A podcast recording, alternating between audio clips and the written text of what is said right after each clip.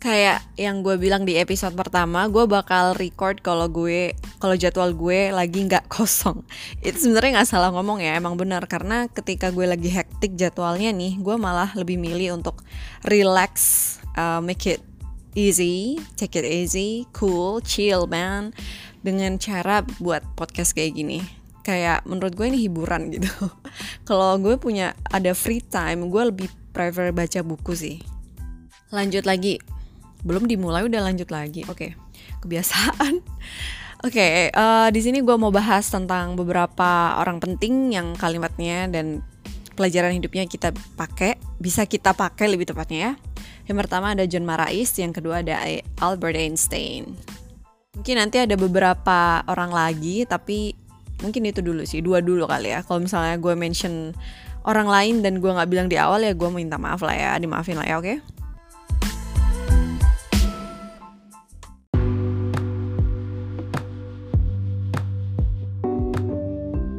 Kalimatnya John Marais kayak gini nih. Seseorang atau seorang intelektual itu harus bisa adil sejak dalam pikirannya.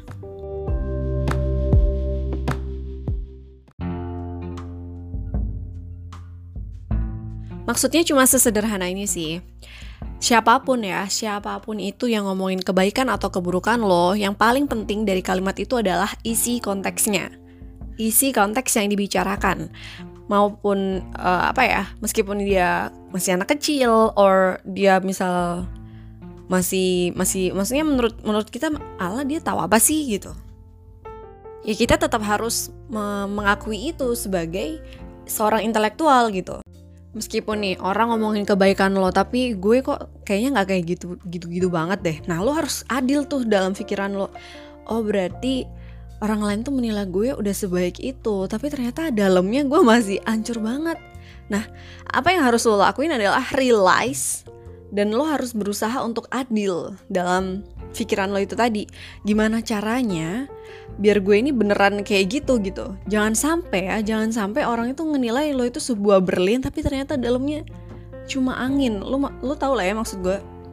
Kenapa sih gue ambil contoh kebaikan? Karena manusia itu biasanya lebih mudah, ya, lebih mudah merasa bangga dengan dirinya ketika dipuji kebaikannya daripada ketika dikritik orang lain tentang keburukannya. That's why, I, uh, you know, I decided to choose this um, strength from you, from each of you, and hopefully you can just uh, correct it and be fair with your knowledge and be fair with your brain. Next ngomongin kekurangan nih ya. Sekarang ini emang lagi zamannya sih apa tuh? A quarter life crisis or whatever. well, gue ketawa bukan karena gue menghina orang-orang yang merasakan a quarter life crisis, but uh, to be honest, ya gue juga ngalamin gitu loh. gue berusaha ketawa karena sebenarnya apa ya? Kekurangan yang kita punya itu tidak jangan sampai kita stuck di situ. Jadi ketika yang gue lihat nih ya teman-teman kebanyakan ketika ngerasa dirinya ada di titik nol nih, gue gue lagi di titik nol nih, lalala. Dia terlalu lama di sana dan tidak berusaha gimana biar titik koordinatnya tuh naik lagi menjadi seenggaknya 0, sekian lah. Jangan di nol mulu. Gue nggak maksa lo dari yang titik nol tuh langsung satu ya. Tapi you know, stuck itu bikin kita makin lama makin terpuruk gitu. Kalau katanya Mark Manson di buku you know yang paling terkenal itu yang covernya oranye tahu sebuah seni untuk bersikap bodoh amat. Di situ tuh uh, dia bilang manusia sekarang ini mayoritas berada di lingkaran setan, menyesali karena melakukan banyak penyesalan. Jadi intinya menyesali penyesalan. Muter aja di situ. Kayak misal nih, gue nyesel ya kenapa gue dulu nggak belajar serius? Gue jadi ngerasa paling bodoh di sini di teman-teman atau di lingkungan di lingkungan gue atau di apa apa tuh um, intinya di environment gue lah ya. Next month kita menyesali apa yang kita sesali bulan lalu gitu. Kayak ya kenapa sih? Gue waktu itu cuma nyesel gue nggak mulai belajar aja sih kenapa sih? Kenapa dan kenapa? Gitu. Akhirnya two years later kita masih menyesali apa yang sudah terjadi kemarin atau terjadi hari ini gitu maksudnya udah terlalu lama nggak mau berusaha bergerak ke titik koordinat lain ya akhirnya kayak gitu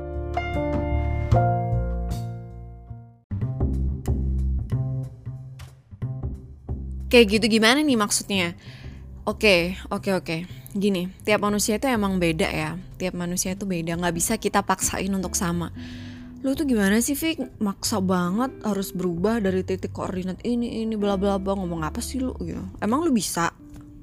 Nah justru itu kita tuh belajar dari orang lain Gue sendiri gue gak bilang kalau gue ini bisa gitu loh Gue juga belajar dari mereka-mereka Gue juga berusaha Nah gue bilang kayak gini lah ayo gue temenin Gue juga lagi berusaha nih Well, oke, okay, katanya Einstein, kuncinya adalah kita ini harus menikmati waktu gitu. Waktu itu gue cerita ya ke temen gue, gimana sih gue ini kok pelupa banget. Dia langsung yang bener-bener bilang kalimatnya Einstein gitu. Ketika memang manusia tidak bisa menikmati waktunya, maka dia akan terus berfokus pada masa lalunya. Sehingga apa yang dia kerjakan hari itu dan apa yang harus dia kerjakan nantinya, dia nggak fokus gitu. Karena dia nggak enjoy she isn't enjoy what she want do. Simpelnya gini aja deh, kalau ngomongin rasional nih, uh, lo lo semua boleh percaya tentang hidup setelah mati ya, atau nggak percaya juga nggak apa-apa sih terserah lo itu kan hak lo masing-masing ya. Tapi yang jelas gue percaya hal itu. Setelah hidup di dunia ini bakal ada dunia lain yang mana kita ini bakal ya mengalami beberapa hisap ya dalam Islam itu hisap adalah hari perhitungan amal sampai mana sih kebaikan lo sampai mana sih um, keburukan lo dan dosa-dosa lo yang harus lo bayar di sana ya. Nauzubillah ya semoga nggak berat gitu. Um, oleh sebab itu guru gue selalu mengingatkan bahwa Vika tujuan hidup itu harus dibuat sedemikian rupa. Maksudnya supaya kita ini menjalani hari ke hari tidak cuma yang kaleng-kaleng paham gak sih? Yang cuma gitu-gitu aja ngelamun or disappointed of something and do nothing. Makanya kita harus punya goals.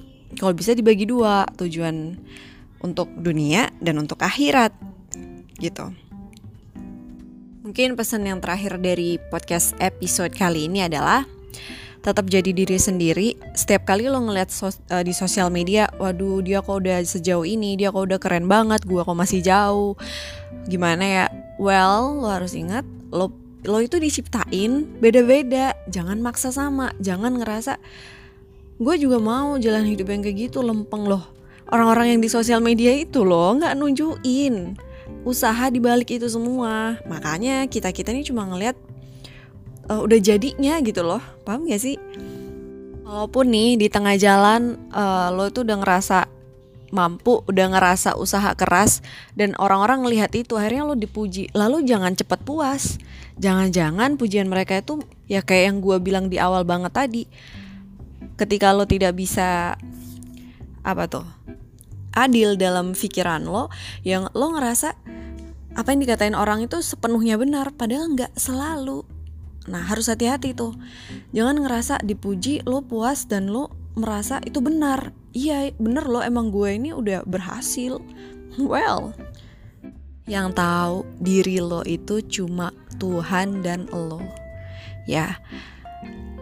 Oke gitu aja sih. Sorry kalau ada salah kata. Semoga dimaafkan dan kita sama-sama belajar. Gue juga manusia biasa yang punya salah. And good luck. Thank you